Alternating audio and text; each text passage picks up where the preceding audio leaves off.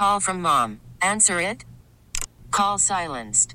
Instacart knows nothing gets between you and the game. That's why they make ordering from your couch easy. Stock up today and get all your groceries for the week delivered in as fast as 30 minutes without missing a minute of the game. You have 47 new voicemails. Download the app to get free delivery on your first three orders while supplies last. Minimum $10 per order. Additional terms apply. Audacy celebrates Mother's Day, brought to you by T Mobile. You can count on T Mobile to help you stay connected on America's largest 5G network.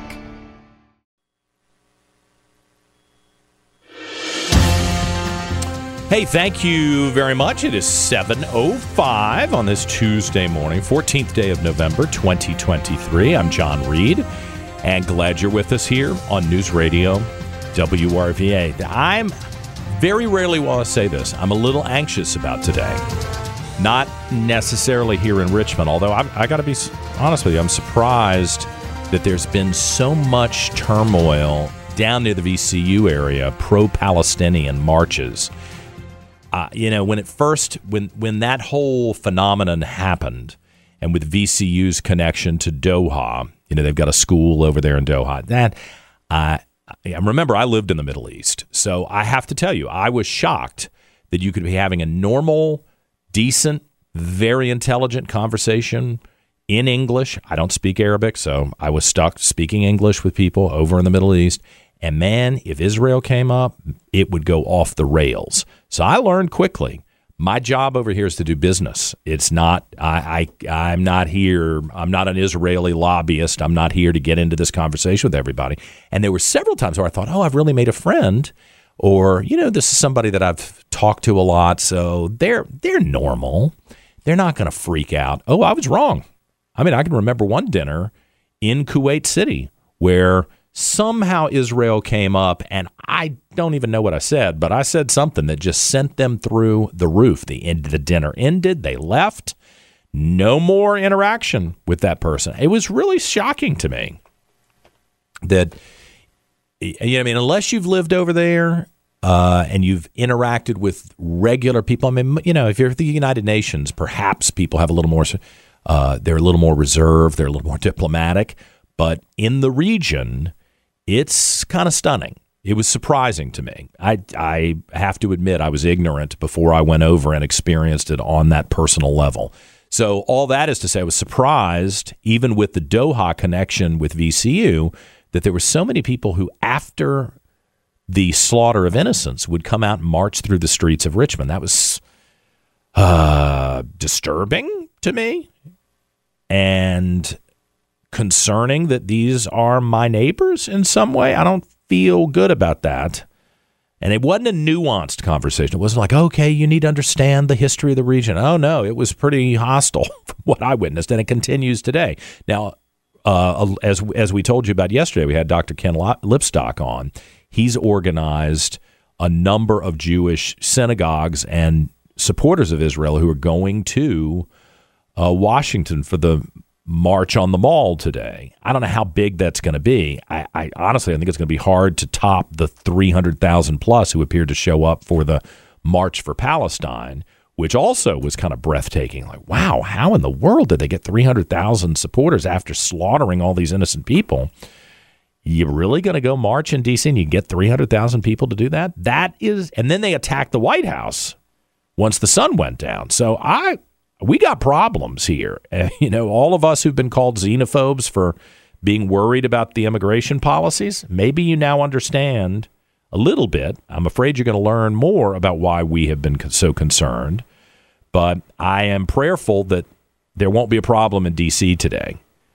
But I'm worried about it, to be honest with you. And I think that march starts at 1. Maybe they keep the march safe, but, you know, everybody's got to go from the cars to to the mall and from the mall back to the cars. So, um, you know, stay with us here on WRVA. I'm hopeful that there's no news, and tomorrow you can laugh at me and say, "Oh, you're hyper freak show, John. You just freak out about everything. You're trying to alarm people." I, you know, if you say that to me tomorrow, that'll be good news. Um, but I'm kind of concerned. Now, back here at home, we're still looking at the numbers from this casino, the second casino ballot And man, I think well, this is just crushing. 39,768 votes against the casino here in Richmond. That's 61.62% of the vote. And the yes vote was only 24,765, 38.38% of the vote. So with what, $10 million having been spent to tell you that this was a great deal? And it was, you know, you didn't have to worry about people like me in the suburbs voting on it. I didn't get a vote. It was just Richmond voters. Paul Goldman has lived in Richmond for decades. He is one of the power brokers there behind the scenes with a lot of Democrat candidates. And Paul is back with us this morning. So what'd you what'd you make of this, Paul? This this crushing defeat. Well, I came on the show what a couple of weeks ago, and yep, uh, mm-hmm. right before laid out laid out my strategy to defeat the casino. And um, what's that, you know what's that show? The A team. Don't you love it when a plan comes together? Yeah, whatever yeah. that line was, and that's just basically uh, what happened. You know, um, we didn't have much money. They had. They've now admitted to spending at least thirteen. I, I believe Wow. it'll be fifteen, sixteen million before before it's over. You'll probably never know just how much it is. We had a couple hundred 000 So, but uh, two years ago we beat it too using basically um, social media. Uh, they spent about you know three million last time, so they spent ten million more this time. But we used uh, basically the same strategy: social media, uh, pinpointing and making our points, laying the groundwork, and of course, uh, what we had said, John, from the beginning was even if you wanted a casino, you didn't want these people running it. Hmm. Churchill Downs, bad news. Arthur Ashe said bad news. Urban One, you know, facing delisting. What are their finances? A no bid contract. Mayor Stoney's pals. Uh, and at the end of the campaign, you know, what did they do? They proved our point by calling everybody they didn't like by a nasty name. Yeah, that was a big. I don't. That, surely that wasn't calculated. That was a big, big uh, slip up, if you want to use that term. I don't. That's, that's a little mild for it. don't be so sure. You know, we laid some groundwork. Did I know they'd call me, you know, everything but a child of God and all that? No. But I knew they put somebody on the air who didn't like me. I knew, I now know not, they were sort of sneaking around trying to find stuff on people. And so, uh, and, and Cathy Hughes, who owns Urban One, that's her, that's her style. Yeah. She's in your face. And, uh, you know, she said that for years you know, if I don't like you, watch out. I think that was the quote in the Washington Post. The only reason you had this crew in there was that Mayor Stoney, the only person who thinks I lose 62 to 38, and that means I'll be a good candidate for, governor. For governor. I mean, come on, man. And and uh, but let me do this. Let me tell you what I did yesterday because this is what it's all about. Okay. Yesterday, I put in a charter change. You can do that by referendum in in in uh, Richmond. Uh, that's how Doug Wilder and I got some things changed. Uh, you can get the people to vote. Therefore, you don't have to allow. You go over the head of the mayor, over the head of the city council. So I've said, look, we now have a historic 62% majority, won seven districts. We don't have to go along with the politics the way it was, the same old Stoney, same old Mayor Jones, all that stuff that has basically just used the city for their own purposes. So I want the city, this is part of my charter change, I want Richmond to dedicate itself to becoming the best locality in America to raise a child. Mm-hmm. I think we put the kids first. You know what, what did what did the other side say about us? You know when when when uh, uh, we pushed for the elected mayor to give people the right to vote, I was accused of having a plan to take away black voting rights and elect the white mayor. Now, Right. kind of hard to believe. Same people were behind the casino. They don't change.